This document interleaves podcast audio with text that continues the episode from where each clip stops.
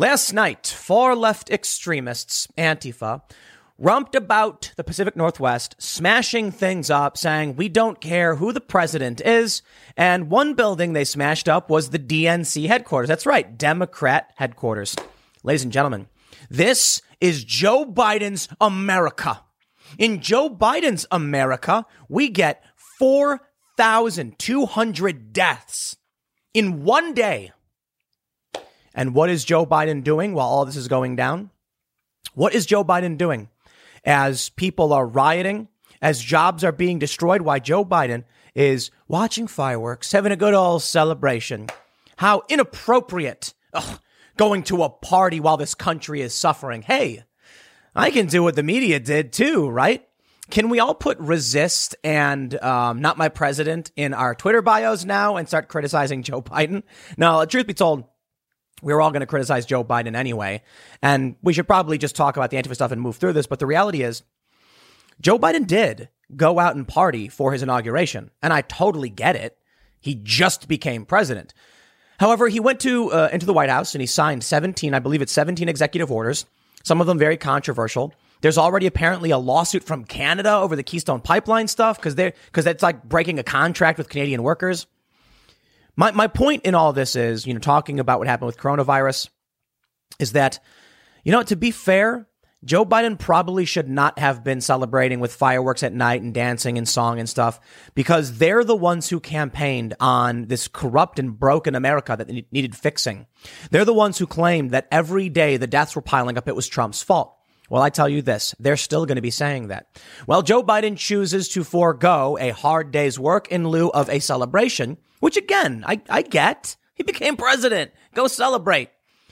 Shouldn't he have sent a message to the American people where he said, there will be time for celebration later. The first thing we have to do is get, get into the nitty gritty and start figuring out what to do about these problems. Maybe uh, called in something to stop the violent rioting in the Pacific Northwest, which is seemingly going on forever. No, because the reality is Joe Biden is the same as all the rest of them. He's going to get in. He's going to sign the things he wants, and it's going to cause problems for a lot of people. And he doesn't care. He doesn't care about you. That's always been the issue. You know, a lot of people say on the left that Trump didn't care about you either. And I just got to say, I don't agree. Donald Trump cares about people in a, in a different way than you'd expect a normal human being to, but he does care. And what I mean by that is Donald Trump, in my opinion, is narcissistic. I'm not saying that because like look, people people hear narcissism and they immediately assume the person's bad. Like like what I mean is Donald Trump puts his name in big golden letters on the tops of buildings. Okay. He has a golden toilet, apparently. Yeah, the dude clearly loves himself, but he is desperate for you to love him as well. And from that, Trump cared about what the American people thought. Once he realized he couldn't win in the media, he just kind of gave up and started going after the radical left because he took what he can get.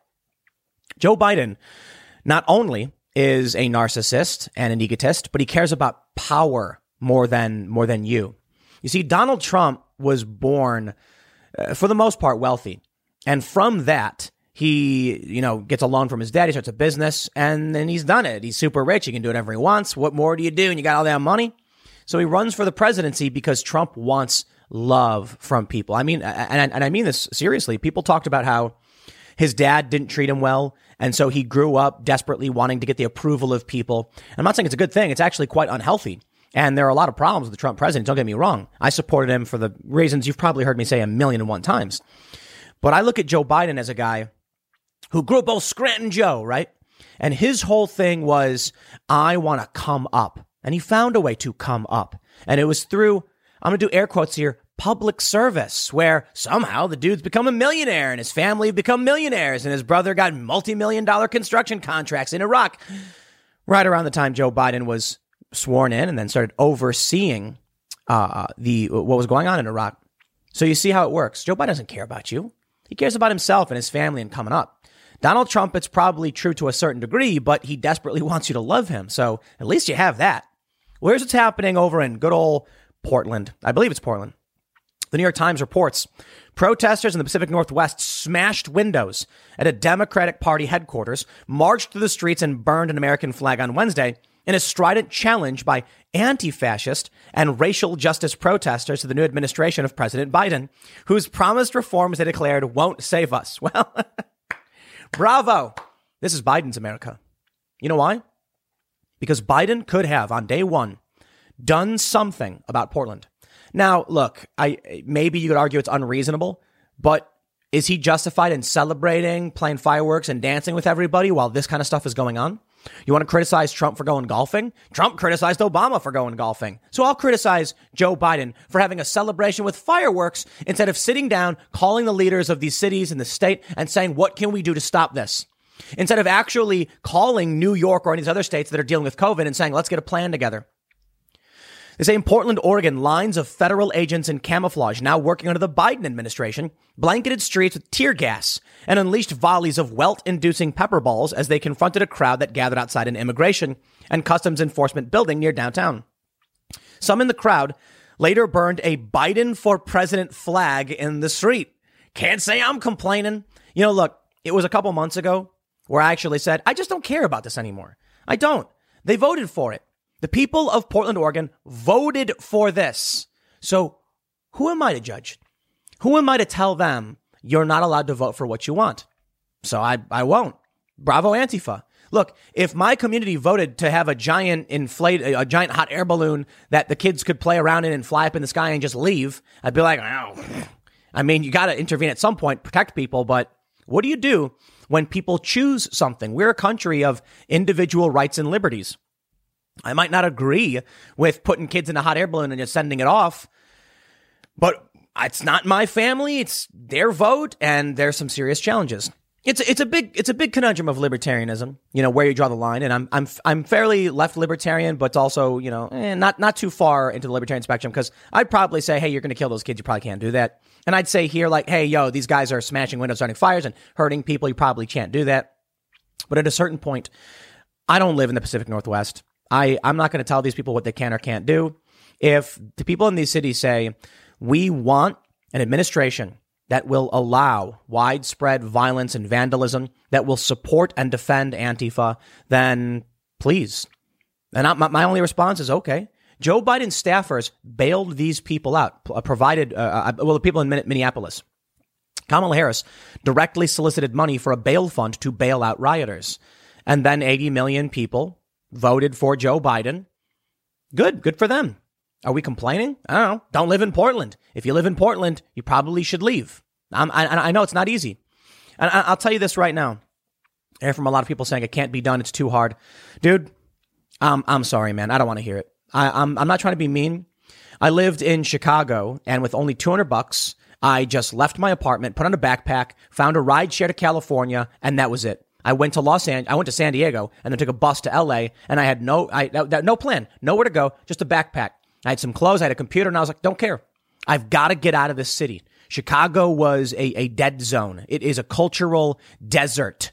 And I knew that it was wasting, I was wasting away if I were to stay there. And this was like when I, when I was like, uh, uh, how old was I? 20, 22, I think.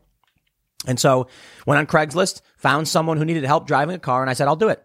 And I don't know what I will find. I will arrive in this place with, with, you know, I might know some people, but, uh, haven't talked to them in a while, have no plan, have no job, and I made it work. So you might be in Portland right now watching people destroy everything and saying, it's too hard, I can't leave. Look, man, people got in a boat from Europe for three months and a bunch of people died on the boat. And then they landed on the shores of North America with nothing. Now that, that is hard. So maybe, maybe it'll be tough. You know, maybe it's hard by today's standards, but you got to get out of this place, man. They say another tense protest in Seattle saw dozens of people push their way through the streets with some breaking windows, spray painting anarchist insignia, and chanting not only about ICE, but the many other issues that roiled America's streets last year under Donald Trump. No cops, prisons, borders, presidents, said one banner. While another proclaimed that the conflict over racial justice, policing immigration, and corporate influence in the country was not over, merely because a new president had been inaugurated in D.C. A Democratic administration is not a victory for oppressed people, said a flyer handed out during the demonstrations, during which protesters also smashed windows at a shop often described as the original Starbucks. Whoa, really? During a protest where they smashed the OG Starbucks windows in downtown Seattle? Wow. Now that's crazy. That's that's the original Starbucks is in what is it? It's in the market. It's in the Pike Place market uh, market area. That that's that's pretty serious. The communiques used expletives to condemn Mr. Biden and his stupid crime bill, passed in 1994 and blamed for mass incarcerations in the years since. You know what, ladies and gentlemen, I think we're going to have a great next couple of years. You, you know, hear me out. I'm I'm I'm optimistic. Maybe it's not all bad that Biden's coming in. Now he's doing a bunch of crazy things. Let me just tell you. Uh, it's just, you know, it might accelerate things. And that's not necessarily a good thing, okay? But what uh, uh, what I mean what I, what I mean when I say it's not all bad is that the right and the left, the, the Trump supporters and and the, and the far leftists might actually come to an agreement on certain issues. Like, yeah, Biden is stupid. His crime bill is bad. And now you've got populist right wingers who hate Biden, think he's crooked and corrupt. They're going to put on Antifa gear and be like, yeah, I don't care what you're protesting. I hate that man. And let me tell you something. You don't have to agree with the leftists' ideology. If they're protesting against something you don't like, you can agree that you are challenging a broken system or something you don't like. If Joe Biden is crooked and corrupt and you don't want to be president, and you hear a group of people who agree with you, it's not about the enemy of my enemy being my friend. I, I, I don't, I'm, I'm not a fan of that. But I think that we as Americans aren't enemies. We disagree.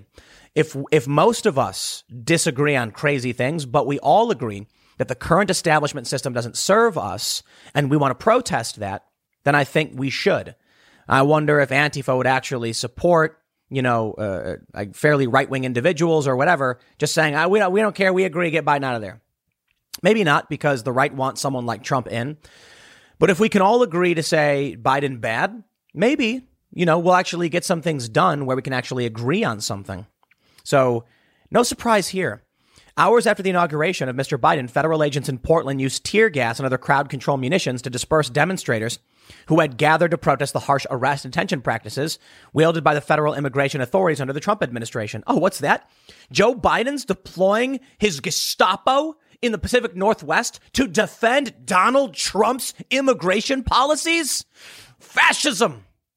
Tell me that's not fascism. Say it to my face. Joe Biden, Joe Biden's federal agents tear gassed racial justice protesters in defense of Donald Trump's immigration policies. What's that you say? It's fascism? Say it. How many of these resistance Democrats will not? I'll tell you what the these protesters, these leftists, they will say it. Not the Democrats who used them. Many of these resistance Democrats who, who backed Antifa, I wouldn't be surprised if they turn. Look at this article. Are you, are you surprised how the New York Times is writing about this? The New York Times showing photos and, and criticizing, well, I shouldn't say criticizing, but framing against the left. Strange, isn't it? Antifa was useful for the time. And that's what it tends to be. And now that Joe Biden is in, they will be smeared and defamed. And uh, there we go. These poor people, these poor, poor people. You know, I'll tell you what, the, the, the QAnon people, I feel bad for them too. They're, they're really losing it. Go to go to their you go to their forums and it's just like I won't give up. It's it's it's it's still gonna happen. The storm is coming. It's like, bro, Joe Biden Joe Biden is president, dude. Pretty sure there's no storm. Pretty sure there was no storm a long time ago. A lot of people are making a lot of money off claiming Trump was going to pull off some Hail Mary, like it's going to happen. Trump's going to arrest everybody. And what was I saying? Look, there's a slim possibility of a triple lightning strike Hail Mary that hits the lottery machine and prints the winning ticket, but Joe Biden's going to be peacefully inaugurated.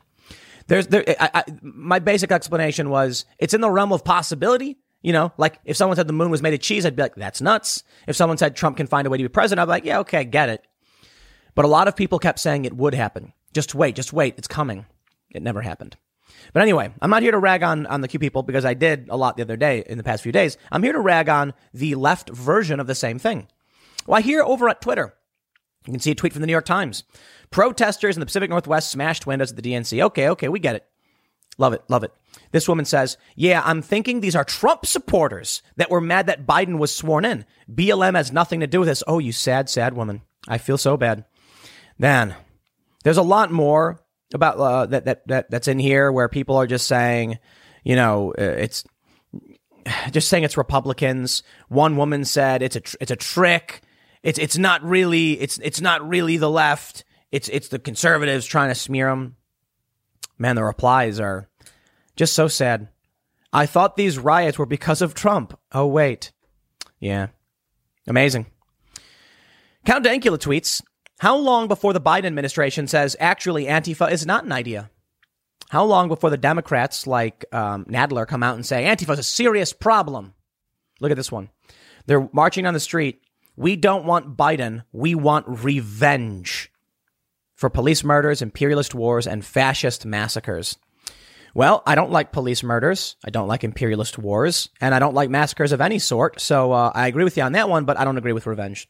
I believe in, I believe in, what's the right word for it? I guess justice. Justice is blind. Justice is not easy. And what we want is rehabilitative. Uh, uh we want to solve problems. We don't create problems. Revenge just makes more and more problems. It just, it just, it's not going to stop anything. Everything they said about Trump, it's coming true under Biden. And I hope you're ready. As Biden stands and watches inauguration fireworks on the balcony, we have some photos? Ah, look at that late at night posing at the Lincoln Memorial. Oh, I'm so I'm so happy that Joe Biden found the time to go and stand at the Lincoln Memorial for photo ops while this country was burning. While the left was smashing up the windows of the original Starbucks, the Pike Place Market. That's serious. Like that's that's like going downtown to a big city, you know? And I, I, know it happened all last year. I'm just saying, wow, I'm surprised that happened. Going around to residential neighborhoods like they'd, like they'd been doing, well, it's harder to secure. And what was Joe Biden doing? He was uh, hanging out with Tom Hanks hosting Celebrating America. They did, they, they, they, they filmed some segment of a return to normalcy. Is that what you call normalcy? Joe Biden. Let me show you something. I mentioned this earlier 4,200 deaths on Wednesday. Do you think that Joe Biden should have been celebrating and doing photo ops while pe- thousands upon thousands of people were dying? I'd say the answer is no, only because the media said the answer is no over and over again when they criticized Trump. Truth be told, I realize it's kind of absurd to blame Joe Biden for pandemic deaths. We're not gods. We can't control nature. My point is more about the media and the leftist hypocrisy that every death was Trump's fault. Okay, then by your standard, that's Biden's fault. Now they'll say, yeah, but he was just sworn in. Sure. What's he going to do today? Couldn't Biden have foregone the fireworks and the dancing to do something about this? He could have. He didn't. Okay. He went and did a photo shoot. Remember that narrative? Are we going to play these same games? Look at this from City Journal. Words of division. Heather Mac Donald writes It's an odd way to seek national unity. Call a significant portion of the American public white supremacists, racists, and nativists. Welcome to the Biden presidency. Joe Biden used his inaugural speech to lament the fact that this country is just marred by too much white supremacy and racism and nativism. Nativism. I love that one. That basically means if you believe tax-paying Americans should be the first in line to receive benefits from their taxes, you're a nativist. It's ridiculous. But Joe Biden, first thing he does, literally as he is being sworn in, is say, basket of deplorables, basically. Some people on the left are saying it's not true. He didn't call these people, he, he didn't say that they were racists and nativists. You're lying. Remember when Joe Biden lied and said Trump and the very fine people hoax? Come on, we're going to play the same game. Let me show you exactly what he said, though, so you get the real context, because I'm in the business of properly informing you. He said, We can make America once again the leading force for good in the world. I know speaking of unity can sound to some like a foolish fantasy, and other forces that divide us are deep and they are real. But I know they are not new. Our history has been a constant struggle between the American ideal that we are all created equal, equal and the harsh, ugly reality that racism, nativism, fear, and demonization have long torn us apart. The battle is perennial. Victory is never assured. Have long torn us apart. He's talked, he, he talked about ending the uncivil war. That's what he said. Whatever this conflict we're in. And then he said that our nation has long been torn apart by racism, nativism, fear, and demonization. So, yes, it does kind of seem like he is saying a large portion of the people are those things. You can interpret it however you want, but I'll tell you some other stuff.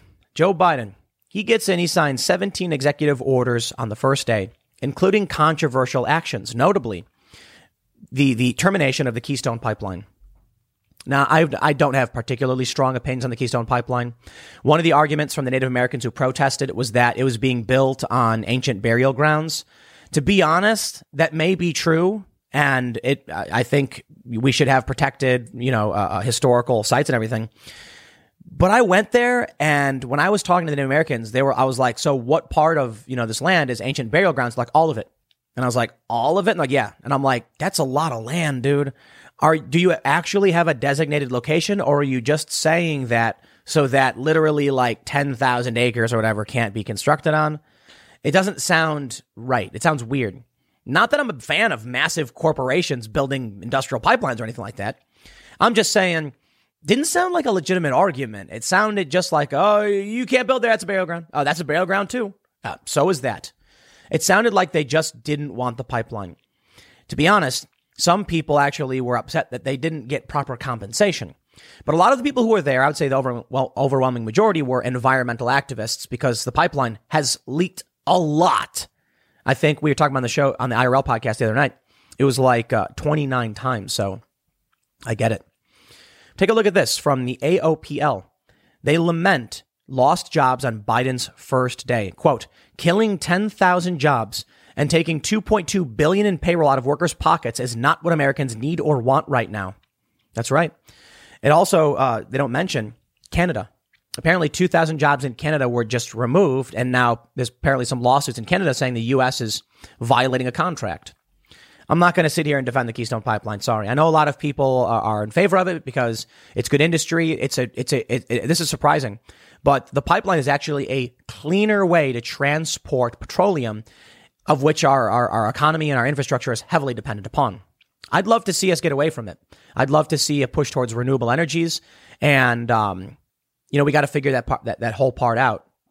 And, and the, the good argument I always say for people on the right is energy independence and a higher return on energy investment will make us substantially more competitive with countries like China. And our economy will grow substantially faster with energy independence. We've accomplished this under Trump with fossil fuels.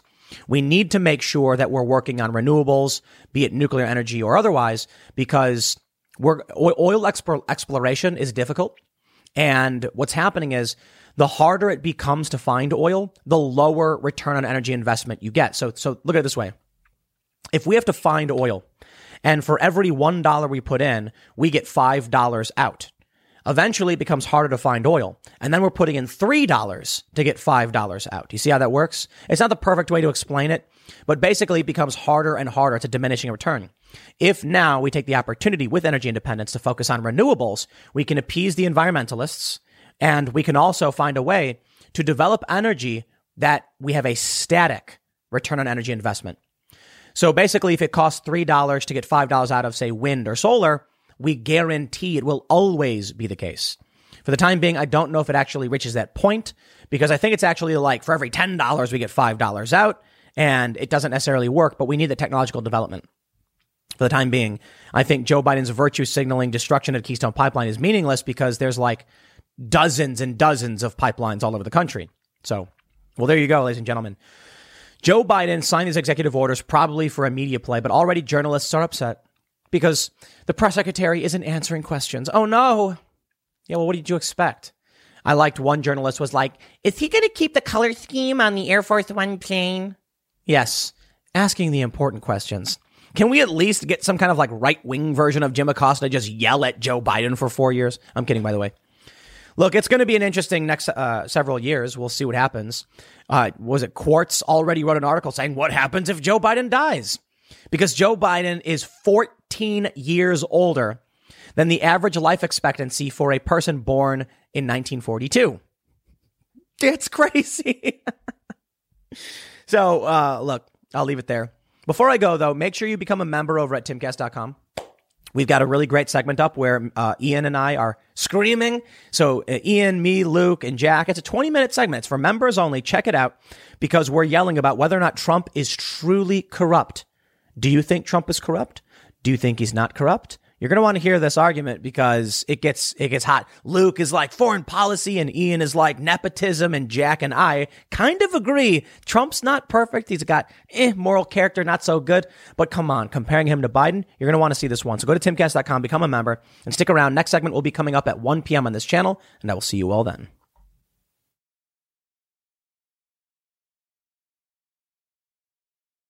Dark times ahead. We don't know exactly what's going to happen with the Joe Biden presidency, but we've already lost 10,000 jobs, or facing some kind of dispute from Canada after Joe Biden shut down the Keystone pipeline. Now, I'm not sitting here, you know, trying to defend the Keystone pipeline. No, just pointing out there's already concerns that 10,000 people will lose their jobs. 4,200 people died. Antifa riding in the streets, smashing windows. There's no guarantee that anything is going to return to normal. But if you take a look at journalists today, they're all acting like like Joe Biden is quite literally a saint sent by the good Lord above to save us. Tweeting about how they can sleep easy now. The media is completely broken. And so I, I want to show you this. This is remarkable. Media trust hits new low for the first time, below 50% across the board. When asked, most people agree with the statement that journalists are purposefully deceiving them or trying to push some kind of ideology. And it's true. It's true. I saw a tweet from Count Dankula. I saw two tweets. I want to mention them just, just very quickly. The first was he asked if there were any unbiased news sources. And I think the answer is no, there isn't. The only thing you can hope for is someone who's being honest and has done research.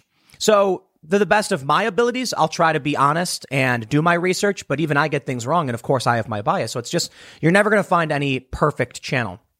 The other thing uh, Dank tweeted uh, a few days ago, I believe, was that uh, he was wondering if the memes moving forward were going to suck now. I don't think so. I really, really don't. Come on. We got sleepy Joe Biden. Let me show you this, all in relation to media trust.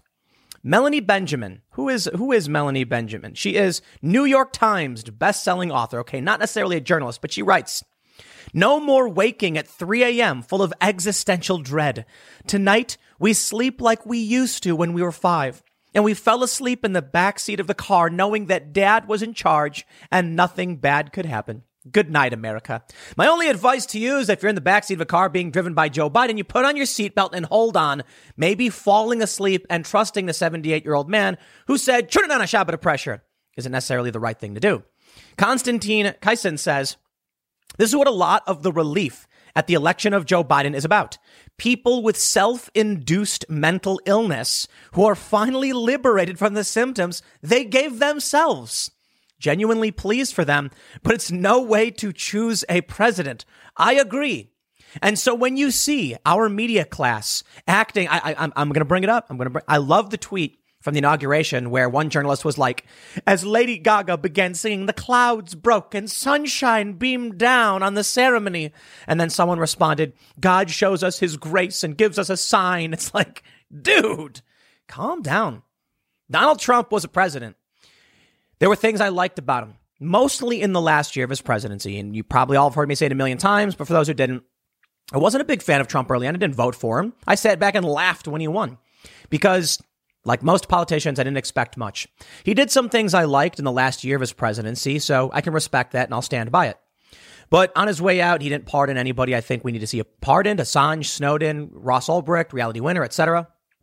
He pardoned a bunch of cronies and crooked individuals, and it is what it is. Now, now Joe Biden. Yeah, Joe Biden's crooked. Uh, Joe Biden's going to do a bunch of dumb stuff. He's going to do a bunch of bad stuff. He's done a bunch of bad stuff. He's probably compromised. All of that really bad stuff. I don't care about you. He doesn't. And, and, and, you know, politics in this country has been a numbers game for a long time. I think Trump cared about the American people insofar as that he desperately needs the affection and attention of people. That's why he puts his, his name on big letters on buildings and sells his brand. And I think Joe Biden doesn't care about that. He just wants power. So while I think Trump is definitely better than Biden, for obvious reasons, to act like we can all rest easy now that Joe Biden is in is exactly what people don't like about the media.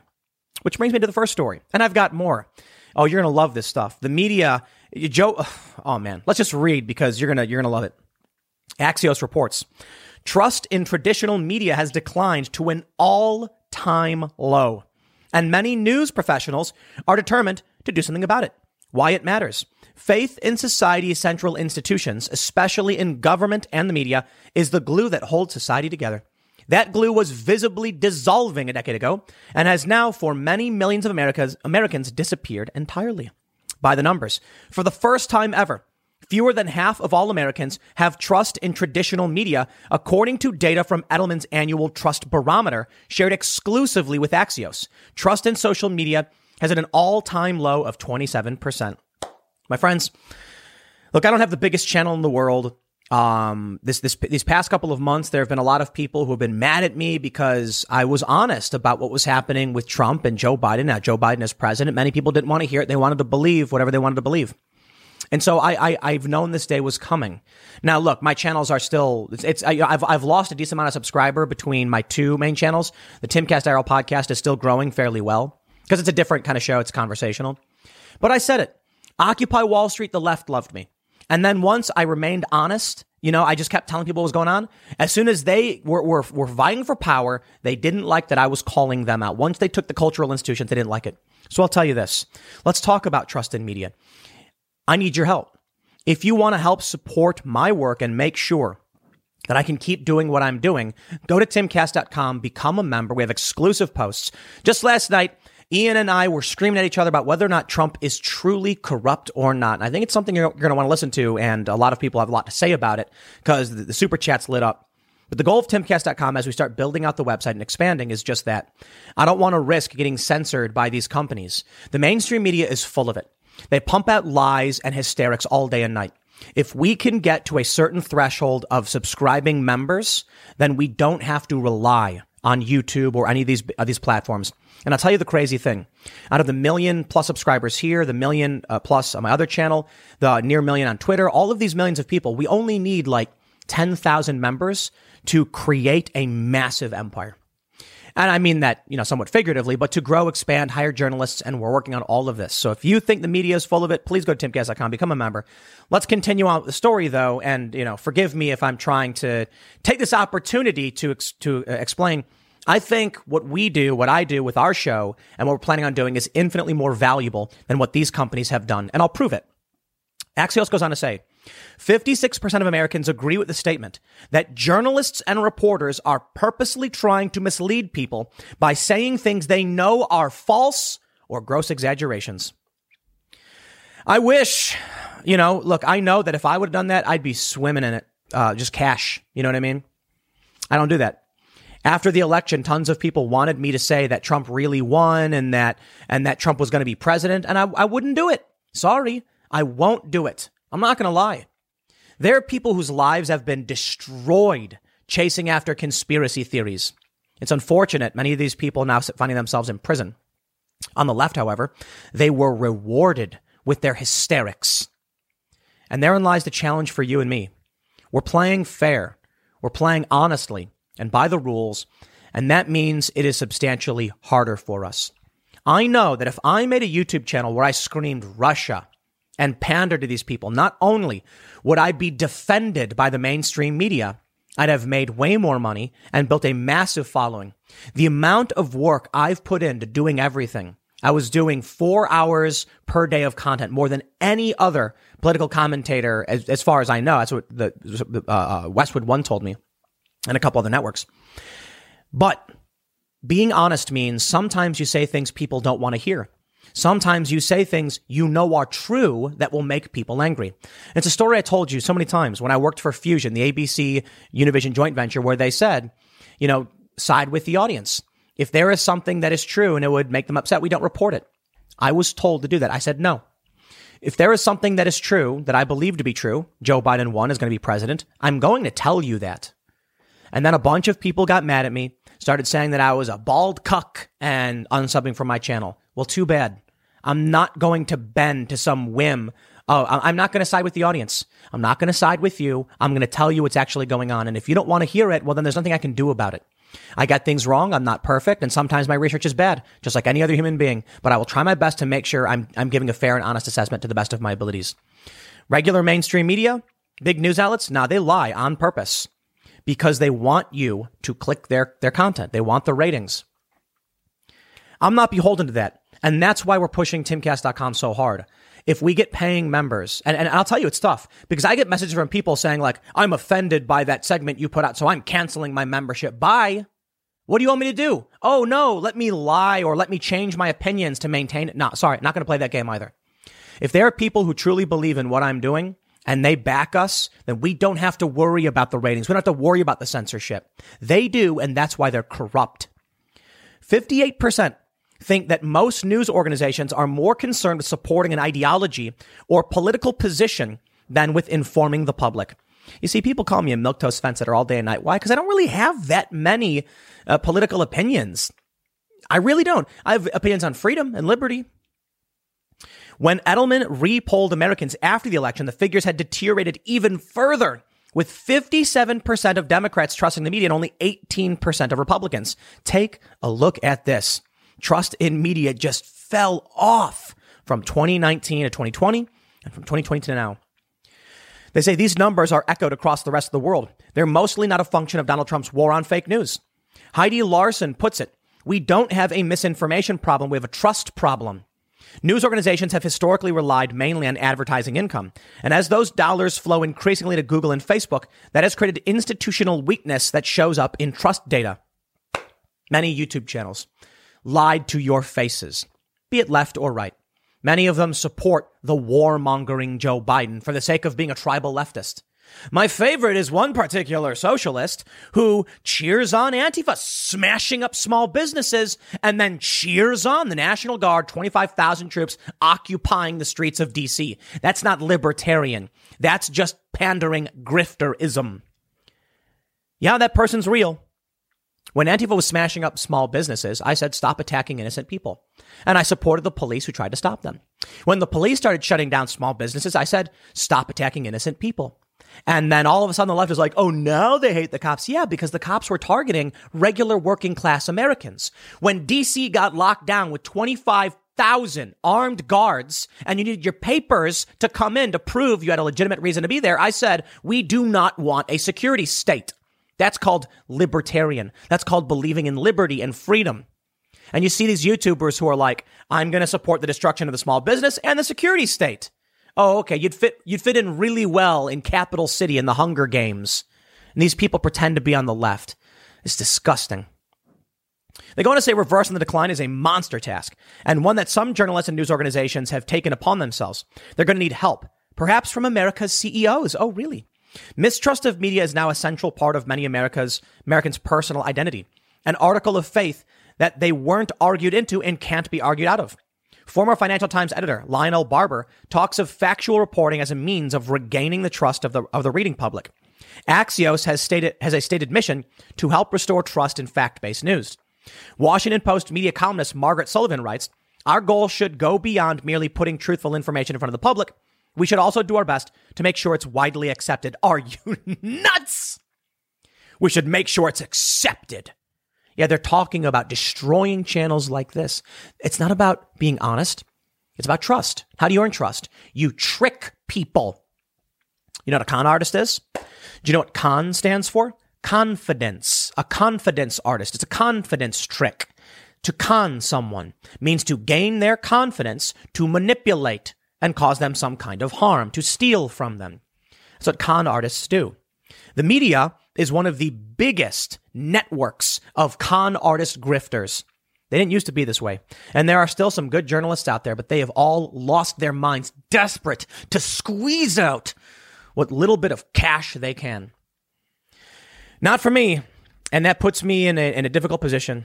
And, and, and it's a bummer, man sitting at the at the gaming table playing a game of cards knowing that you're going to play by the rules while they cheat and you will be penalized for it it's hard a lot of people just want to cheat i want i'm not playing these games they say media outlets can continue to report reliable facts but that won't turn the trend around on its own What's needed is for trusted institutions to visibly embrace the news media.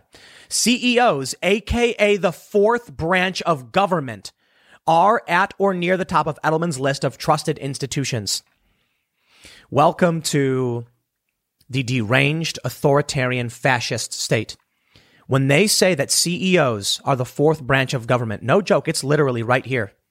They're telling you that the corporate corporations and the state are merging. That's fascism. all for the, all for the betterment of the nation and its empire around the world. And the left are the ones claiming to support it. And if you disagree, you're a white supremacist. By the numbers, 61% of Trump voters say they trust their employee, employer's CEO. That compares to just 28% who trust government leaders and a mere 21% who trust journalists. The bottom line? CEOs have long put themselves forward as the people able to upgrade America's physical infrastructure. Now it's the time for them to use the trust they've built up to help rebuild our civic infrastructure.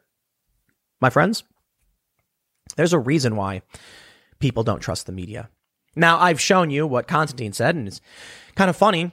You know, people with self induced mental illness finally liberated from the symptoms they gave themselves. Take a look at this. I love this one. Breaking 911 says Reporter, will Biden keep Donald Trump's Air Force One color scheme? Psaki, this is such a good question. Thank you. You're also smart. Here, for your good question, here's a lollipop. What are we in kindergarten? I don't give a damn about the color scheme on Air Force One.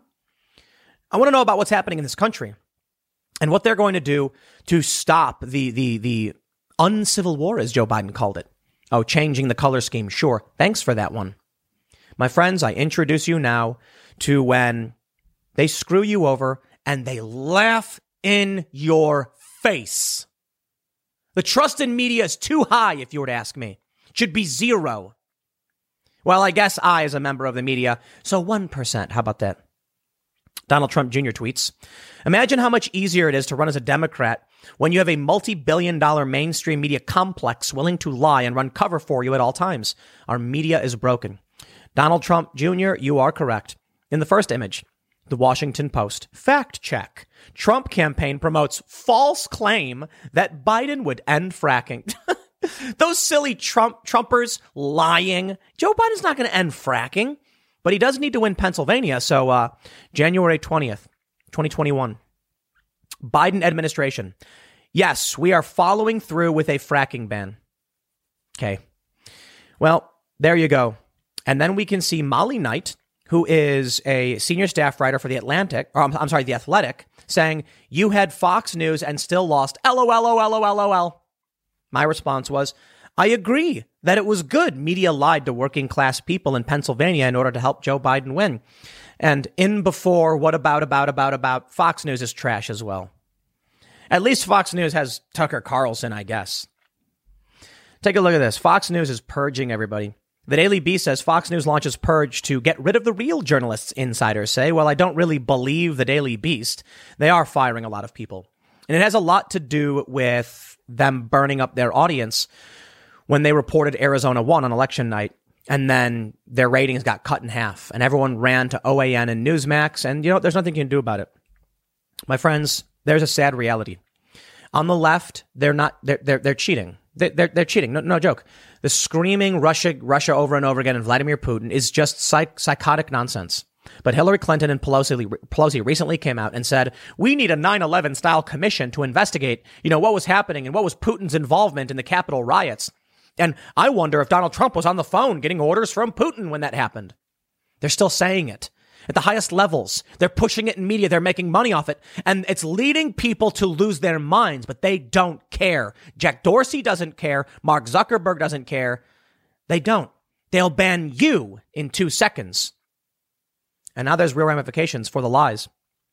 Jack Murphy had him on the show the other night. You probably know him. He says, I just heard about a guy who had fallen for the Q stuff, bet his entire life savings on Trump on Trump winning, went into the Capitol on January 6, who has a wife and kids, is now arrested by the FBI, going to prison and destitute. Now you see why I was so anti Q the whole time. This is not speculation. I actually had met this guy. I was watching him over the last year, but not engaging. I was hoping it was all, an all in act, something stupid he was doing for clout. I was wrong. Now he's going to prison, broke, and with a young child and wife at home. The guy had been talking about betting his life savings on Trump and just going off on rants about the conspiracies. And I kept thinking, I need to reach out to him and see if I can help. It's not my responsibility, but I felt a call. Watching people self destruct is not fun. That's what it felt like watching some, a lot, of people get swept up in Q.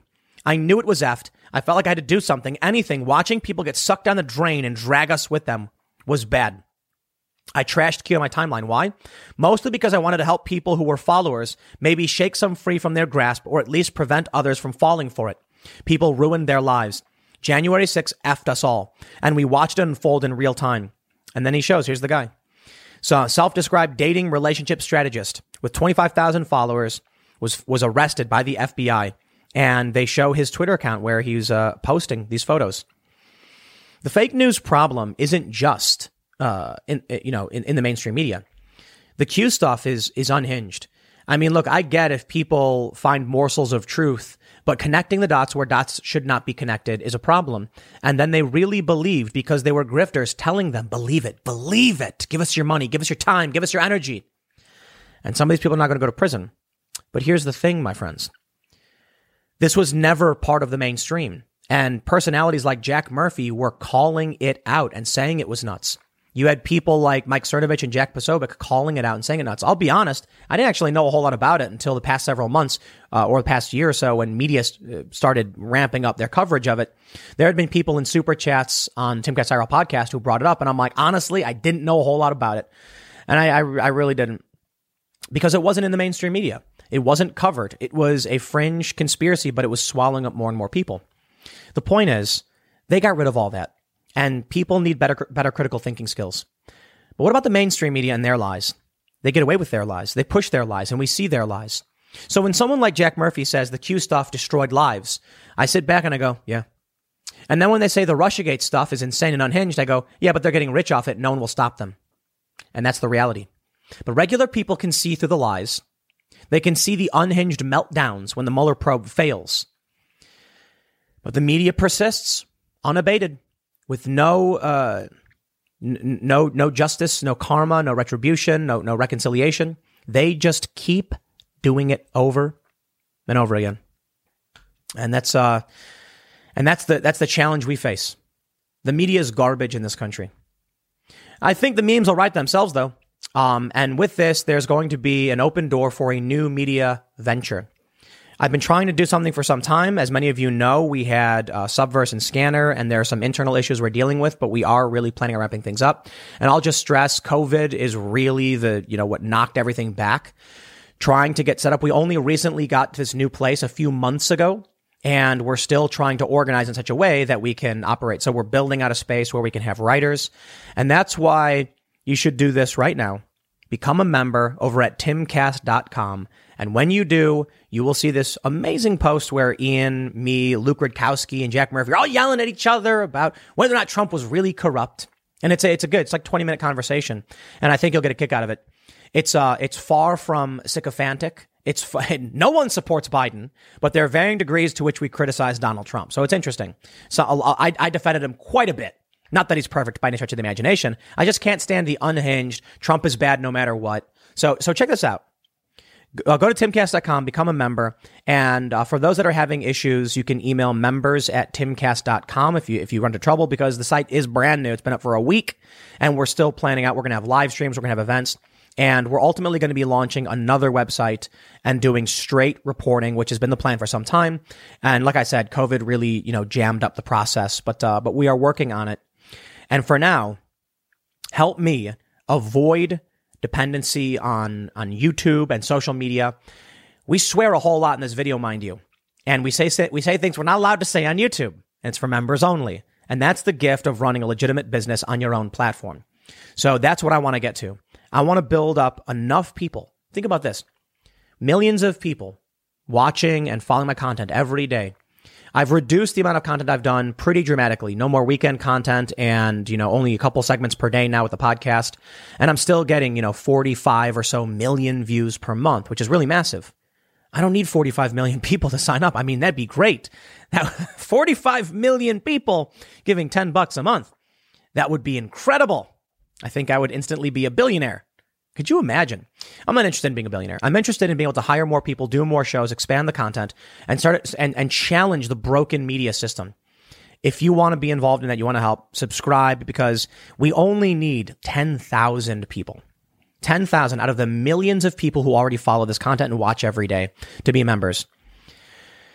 But we'll see. We'll see. Uh, you know, look, it, the content's free regardless. Um, business is, is functioning well as it is. I just want to make sure that if YouTube comes the banhammer, we don't get knocked down. And I want to make sure we can build something for you on my on my own website and expand from there. Timcast.com will not be the end all be all of this. And my plan for now is if you're a member of timcast.com, the next sites that we launch will all be a part of this network and one membership should be good for all. So we'll see if we can get to that point. For now, it's expensive and the internet we need to operate this is expensive. I mean, look, we're w- these videos that we have up for members only, we are hosting them. They're not on YouTube and that's expensive stuff. So with your help, and it, you know, forgive me for for going that hard, but uh, you know, the media is broken, and I think I made my point, showed you exactly why. While Fox News is firing people and their ratings are dropping, my ratings are improving on a video per video basis, and with your help, it won't matter. We can build a network of content where it doesn't matter if we have a million views, as long as we have the members. We can grow, and we can, and then and then I'll tell you this after that, it's word of mouth. It's people sharing and, and, and saying, follow this content, you know, and all this stuff. So th- thank you so much. Anyway, I'll wrap it up there. Next segment's coming up at 4 p.m. over at youtube.com slash timcast. And, uh, uh, I will see you then.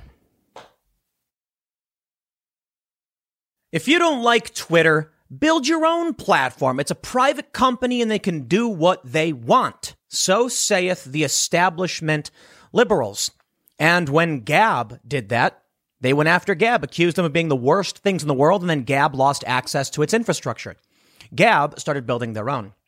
Eventually, a new social media competitor emerged, Parler. And as soon as that started becoming popular, they went after Parler as well. Google and Apple removed it from their app stores, and then Amazon Web Services purged their hosting, meaning Parler is gone. Now, Parler is defeated. They have a splash page with some comments from some prominent individuals, but they have been crushed. They may make it back, but the CEO was forced to flee his home following death threats. And they're not just going to stop there. They won't just destroy your company. They will come after you with death threats, like I mentioned, but they will also call for criminal action, accusing you of treason, of working with foreign governments. And that's the big news. House leader, a Democrat, calls for FBI investigation into Parler as they're now falsely accusing Parler of having helped organize the Capitol riots. The new war on terror is here. The target? You. The media is not going to give up their lucrative Orange Man bad narrative. They're now going to focus on the Orange Men bad narrative. You. You want to use Parler? You want to talk to your friends? You want to express your opinions? They will ban you and remove you. And if you resist, they will come after you with the might of the U.S. intelligence agencies. It's incredible. You'd think it'd be an egregious violation of the First Amendment, but they'll argue, we're not saying you can't speak. We're accusing you of colluding with the Russian government to overthrow the United States. We're claiming that you were funded so that you could help organize the insurrection. The reality? It was actually Facebook where this happened. It was actually Twitter where the leftist insurrection happens, where they plan and they advocate for violence. None of those sites have been, well, neither of Twitter, neither Twitter nor Facebook have been removed. The Play Store and the App Store allow them, and Amazon hosts these companies. I believe they host Twitter. They're allowed to do it. You are not. And this is why I stress, you know, going to DC was a huge mistake. It's why I say persuasion, strategy, you got, you, you got to be playing 4D chess, or at least playing chess if they're playing checkers. Instead, you get the violence that is used to justify a new war on terror style crackdown on anyone who dare oppose the system. With this story, last night, there were ma- there was mass rioting across the country, not just in Portland and Seattle, but apparently in Denver as well and many other places where the left went around destroying things. Did the media say it was a violent riot when they smashed up the Democrat headquarters in Portland? No. Protest, they said. The machine is broken and we can see it. But this is the scariest escalation I've ever seen. Now we're hearing that even after Parler has been shut down and they found some kind of way to get a splash page up, their Russian provider is actually saying, well, we might not be able to host them any longer either. They will crush you and chase you to the ends of the earth and beat you into the ground, fig- figuratively. I mean, honestly, not even figuratively. We saw what happened in Portland to that guy who got killed by the Antifa dude. They, they, they have a plan. It's not a direct and global you know, conspiracy or anything like that, but they know in their in their simplified plan, it is to never stop. So how do you fight back against this? Persuasion, tact, strategy, and don't advocate for violence. It, it, it hurts your cause and gives them the ammunition they need to chase you down and get popular support to do it. Let's read the story. I'll tell you exactly what's going on, but before we get started, this is more important than ever. Go to timcast.com and please become a member. They're really coming after everybody. They've been purging, I believe now around what, 100,000 or so people off of Twitter. Many people are leaving Twitter on top of that. I can't blame them. Twitter's kind of garbage at this point. But the purge is real.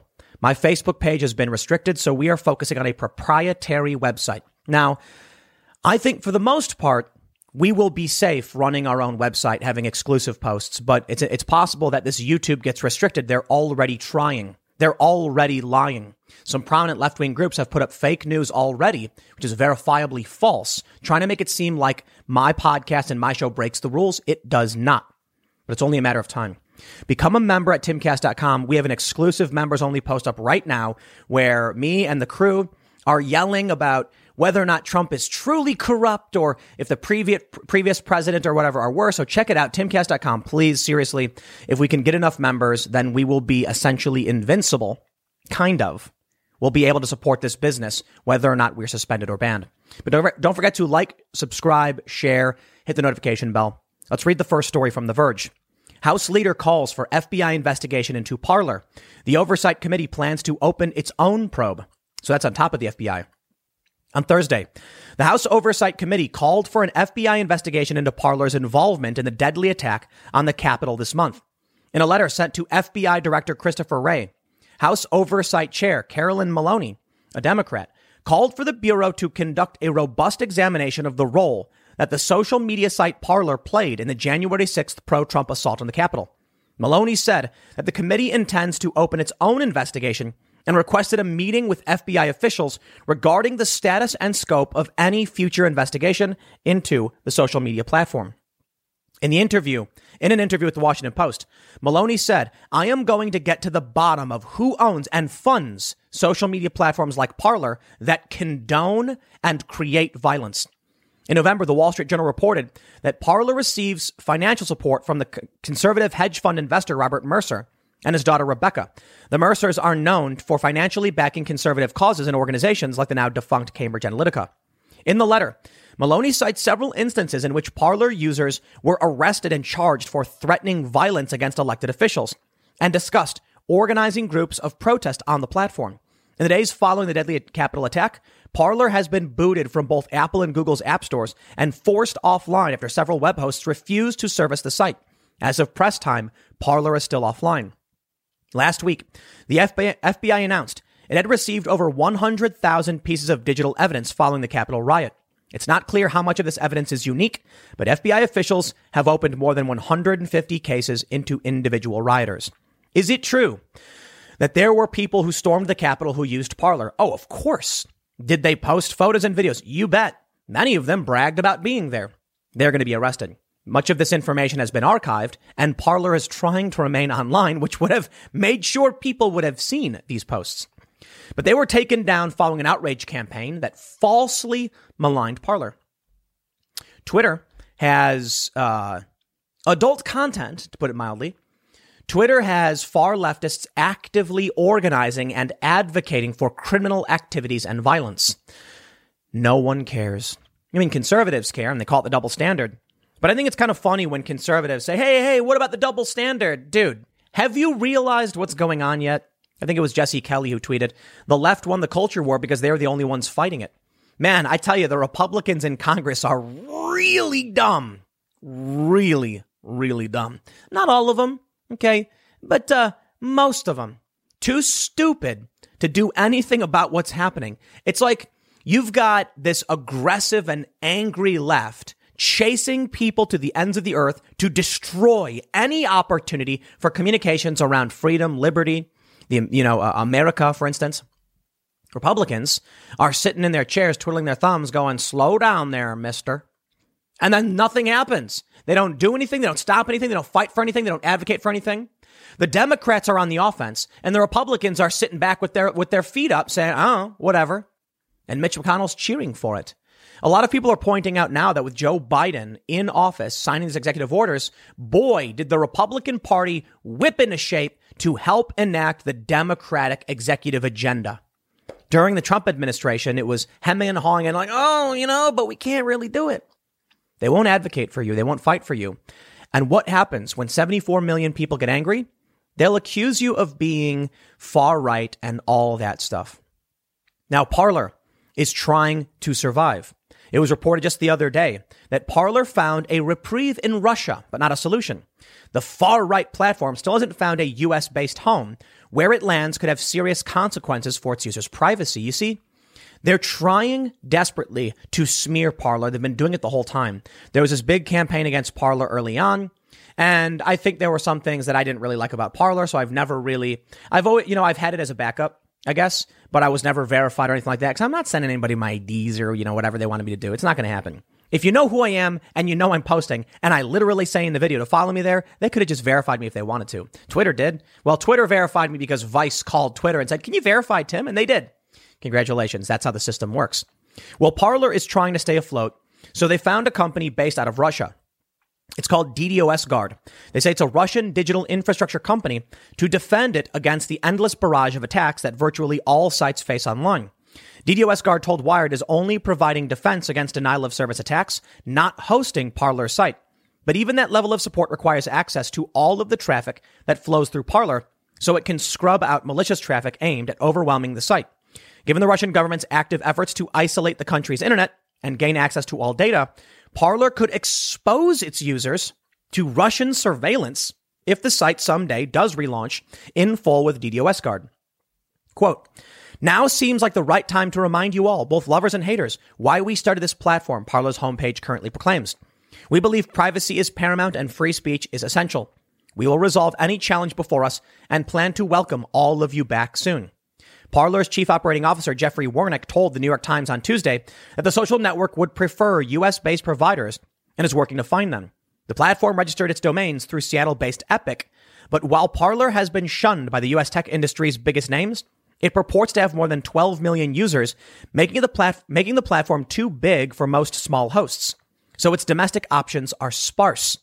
By embracing DDoS Guard, even as a stopgap, Parler joins a growing list of far right sites like 8chan or 8kun and the Daily Stormer that U.S. infrastructure com- U.S. infrastructure companies have knocked offline, only to see companies in countries with limited internet freedom like DDoS Guard enable their reemergence.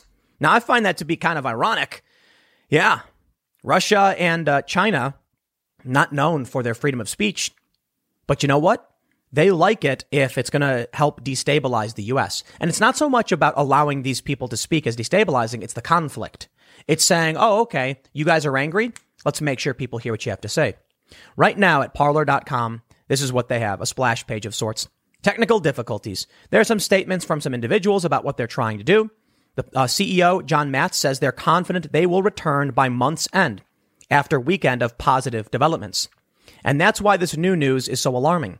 That the, the Democrats, or I should say a Democrat, is advocating for uh, a, uh, the FBI, an FBI investigation, but stating that they will have their own investigation. That's the plural in Democrats. That they're going to have the House Oversight Committee investigate Parler and they'll accuse them of Russian, you know, collusion or whatever they have to and say it's foreign interests and they're taking, you know, uh, service from them and it's subverting the U.S. And they'll carry out this new domestic war on terror style event coming from the Democrats. Well, here's the bad news from Krebs on security. DDoS guard to forfeit internet space occupied by Parler. They say the pending disruption for DDoS guard in Parler comes compliments of Ron Guillemette, a researcher who has made it something of a personal mission to deplatform conspiracy theorists and far right groups.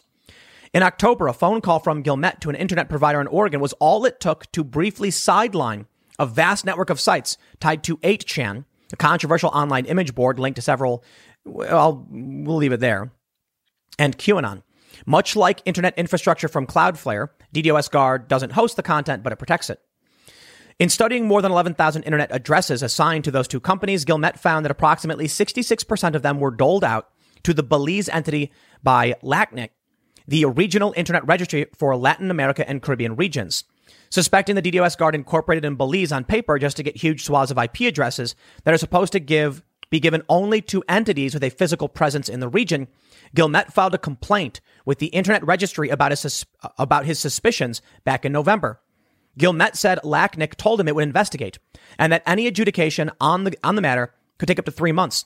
But earlier this week, LACNIC published a notice on its website that it intends to revoke 8,192 IPv4 addresses from DDoS Guard, including the address assigned to Parler.com.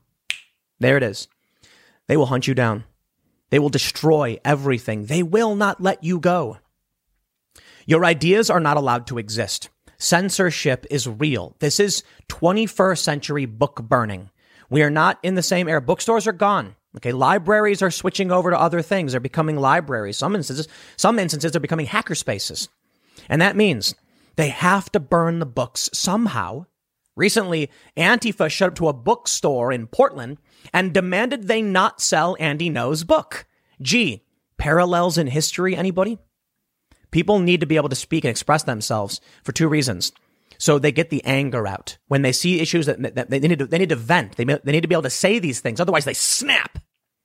And they need people to talk back to bring them back from the edge. But it's almost like the authoritarians never understand this. Never. More importantly, true authoritarianism, the true power in authoritarianism to succeed is in convincing the populace they do have freedom, but curtailing it, keeping it held back. And that is the real opportunity that these people don't seem to understand.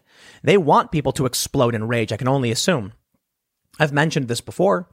You give people a platform like YouTube, but give them strict guidelines and you can guide the discussion and the narratives. There may be some things they want to say they can't say, and that's how you control the conversation. When you ban someone, there is no opportunity at de-radicalization. It was not too long ago, almost two years ago now, I think.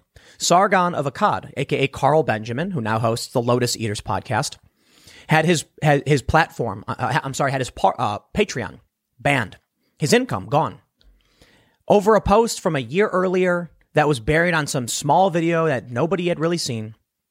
And it was interesting because all they had to do in order to stop behavior they didn't like was, was tell Carl, if you say things like this, we will, we will not be hosting your content. Instead, they just nuked it. Well, that created no situation in which Carl had to change any of his behaviors because he had already lost access. So he can just keep doing what he wants to do, I suppose. But they will chase you down. They will not give you a second chance. And in the reality, in reality, it was actually Facebook. Sheryl Sandberg slammed for saying Capitol Right was not largely planned on Facebook. A misinformation watchdog identified at least 70 Stop the Steal groups that were active on the platform before Facebook took any action Monday. Where's the threat? Where's Amazon? Where's Google? Where's Apple saying, hey, we're not going to host your app unless you do something about this and pledge to do something about it? Sheryl Sandberg denied it. We know that's where it was taking place, not in Parler. And she denies it, but she's protected you see how this works? Facebook will take no responsibility for their involvement. And that's the name of the game. Facebook gives FBI private messages of users discussing Capitol Hill riot. They'll spy on you. They'll share your private information. They'll violate your Fourth Amendment rights and they'll say you have none. This is the problem with these big tech platforms. You don't have a reasonable assumption of uh, expectation of privacy. They'll argue. And that means no matter what you say, Facebook can turn it over. They know what you're saying. They go inside your messages. They censor private, private speech. On Twitter and Facebook, they blocked private messages from being sent between people. They want to control ideas. It never works because eventually people snap. Eventually you lose their trust. Right now, as, as I previously reported, uh, if you've seen my earlier segment, Trust in media is at an all time low. Combine that with censorship and people are going to lose it. We know we don't trust the media. They're lying to us and we can't express ourselves in any other way. Welcome to the underground network. You cannot stop ideas. Decentralized networks will start emerging. And that's what Parler needs to do. My recommendation to Parler is uh, Federate. There's something called the uh, the Federation or the Fediverse, and that's where it's a ser- it's, it's almost a protocol. It's, I believe it is a protocol that functions like you set up your server, and then you can post. People can follow you through any Fediverse app. Gab did this, and then you can't stop it because anybody can host any content they want and you have to you have to target individual servers with banning there's no there's no website to go after there's no servers to target except for the individuals. If an individual uses a server on a decentralized network and posts something illegal well the cops are going to have to go and stop him and his server. There's no company that will do it. Now there's some problems. I think some rules on the internet are okay but this is probably the best way to go, to go about things. You're never going to get the government to agree to it and the big tech companies, like I said, will do everything in their power to crush you, and the far left will chase you down and even physically attack and threaten you if you oppose them. It's funny. Decentralization pushed uh, um, on this platform called Mastodon. Many far leftists have now given the tools for sites like Gab to operate. I, I strongly recommend this. So I'm I'm definitely a big fan of this Fediverse and the federated networks and I think it's something that needs to expand. I believe still Gab is operating on this on this network. They have their own server, and that means that if you're on Gab, you can follow someone on a different social media website. Isn't that amazing? Now, the owners of servers can do whatever they want. Gab could block you or ban you. It's an issue of do you trust them? But you could create your own site and create your own account, and someone on the network they can just follow that. It's almost like reverse email. Instead of me sending a message to you, I I have a list of followers and then I post a message and it goes to everybody. It's like a mailing list. That's all it really is. That's basically what Twitter is. I think it's the direction we need to go. For the time being, you can see that the establishment, the elites, the tech companies, they're all lining up behind Biden. Tech companies hail Biden's day one immigration action. Bravo, say the tech companies, as they helped Biden get elected and banned his opposition and censored stories that were bad for Joe Biden. The media lied about the banning of fracking. The system is rigged and they are all lining up, the corporations and the state coming together, and boy, does that sound like fascism. 25,000 troops occupying DC. Yay, we've saved the city, cry the leftists as a military occupation takes over our nation's capital and corporations and the state are merging for a lucrative workaround to civil rights. Bravo. Here we go, baby. Yahoo writes, uh, well, from the Daily Beast, actually. Can U.S. spy agencies stop white terror? They say what we had here was a failure to communicate. On January 6th, again, we get it.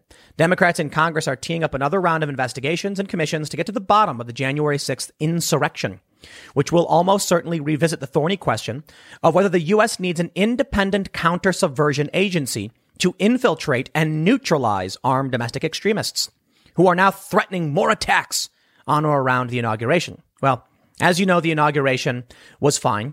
There were no protests. It's really fascinating. I wonder how much of this was manufactured because the forums I saw from all the Trump supporters and even the crazy conspiracy kooks was do not go to DC. There is no protest. It's a trick. But the media is saying there was. It didn't happen. That's strange. What was the left doing? Yeah. Antifa went out the other day and protested and rioted. And they say protesters. Protesters, not insurrectionists not rioters, protesters vandalized buildings in Portland and Seattle, apparently in Denver as well. Here you go. Anti government and anti fascist protesters in Portland and Seattle vandalized a Democratic Party office and other buildings and scuffled with police on Wednesday protesting against President Joe Biden's inauguration. People dressed in black with their faces covered broke windows and the glass door at the Democratic Party of Oregon's business office in Portland, spray painting an anarchist symbol over the party sign. Video posted on social media showed. We don't want Biden. We want revenge for police murders, imperialist wars, and fascist massacres. Bravo. They're not insurrectionists. They're not being tracked. No one's talking about setting up spy agencies to go after far left extremists. Even now, in Biden's America, they are defended, downplayed, and praised. We saw one serious event from Trump supporters, the Capitol, uh, the storming of the Capitol, the riots. One time. It was bad. I mean, they broke into the Capitol. Now, for many of these people, the doors were opened, but there was still the initial melee. People are hitting cops. One, you know, cop ended up dying. Is bad. And I think it was horrible. And I think that event was worse than any singular act of rioting on the part of the left. But how about the razing of the entire city of Minneapolis? Buildings destroyed and wiped out. Now that is substantially worse. And they did it over and over and over again. For over 100 days, they laid siege to the federal building in Portland, Oregon, attacking the seats of the federal government. And the state defended and protected them. Many people said that voting for Joe Biden will help bring about the end of Antifa because they're only using Antifa. And once they're, once they're in office, they'll get rid of them. I don't think so. I don't. The media needs to maintain the narrative. Orange man bad. And now, like I said, orange men bad. Trumpism. They're going to come after all of you on the right. They're going to come after Parler and Gab and any one of these platforms. And the only way they can go after them is because, you know, they can't curtail free speech. They'll just accuse you of uh, sedition or treason or colluding with a foreign government, something like that. Money laundering, they'll make it up. The Constitution protects our right to speech and assemble, uh, the, the, press, uh, religion, redress of grievances. But it doesn't matter if the government just lies. They say, we're not barring anyone from worshiping. We're barring everyone from gathering because it's, you know, COVID, because COVID's bad, you know? And so they say, we didn't make a law about speech. We made a law about COVID. That's the game they play. Doesn't matter though, because the, the, the First Amendment is clear that the law can't infringe upon your rights, but they'll just keep doing it. And they do. I know a lot of people don't like uh, the doom and gloom, but look at, look at, you know, look, there's no reason to expect de-escalation. I'm not trying to be pessimistic. I'm just letting you know this is literally happening. And so the solution will be what Gab is doing decentralization. This is what we need to do. And I hope people start taking this seriously. Setting up their own servers to host federated platforms. Make another platform. If you, if you are concerned about this, seriously, it's not that difficult. Maybe y- y'all get together and help support a platform like Gab or make a new one. Get on the Fediverse so that you can have a variety of different servers host, hosting different people and there's, there's no one point of failure. Twitter does not want to be messed with. They like the control they have. They like controlling the conversation. That just means y'all need to stop complaining and start building. Now I know y'all are looking at me saying, Tim, what do you think you do all day? Oh, I get it. That's why we're working on the vlog. That's why we're building timcast.com. We're going to have tons of content. We're going to go, we're going to go shooting. Once I get, so, so for those that aren't familiar, I, I've been telling the story about I accidentally bought Soviet bullets. So I'm out in the middle of nowhere. You know, we got, we got uh, target shooting. We got a local range and I bought Soviet bullets. They don't work. And I, I had to get a special gun. So we'll make videos about it. Nothing to do with politics. Just talking about it, spreading ideas, inspiring people, having fun and laughing. That's what you need to do. Now I can sit here and tell you about these things. And that's why I'm focused on getting this vlog set up as well as the counterpoint. A lot of people say, Tim, your content is negative. You're right. You are, you are correct. So we're going to try and do a balanced approach here. We're going to set up the vlog. We're going to go to the range. We're going to have fun. We're going to skateboard and play music. And that's the creation. That's the positive. That's the helping ideas spread. All of this is bad. But the reason the left succeeds is because they control cultural institutions.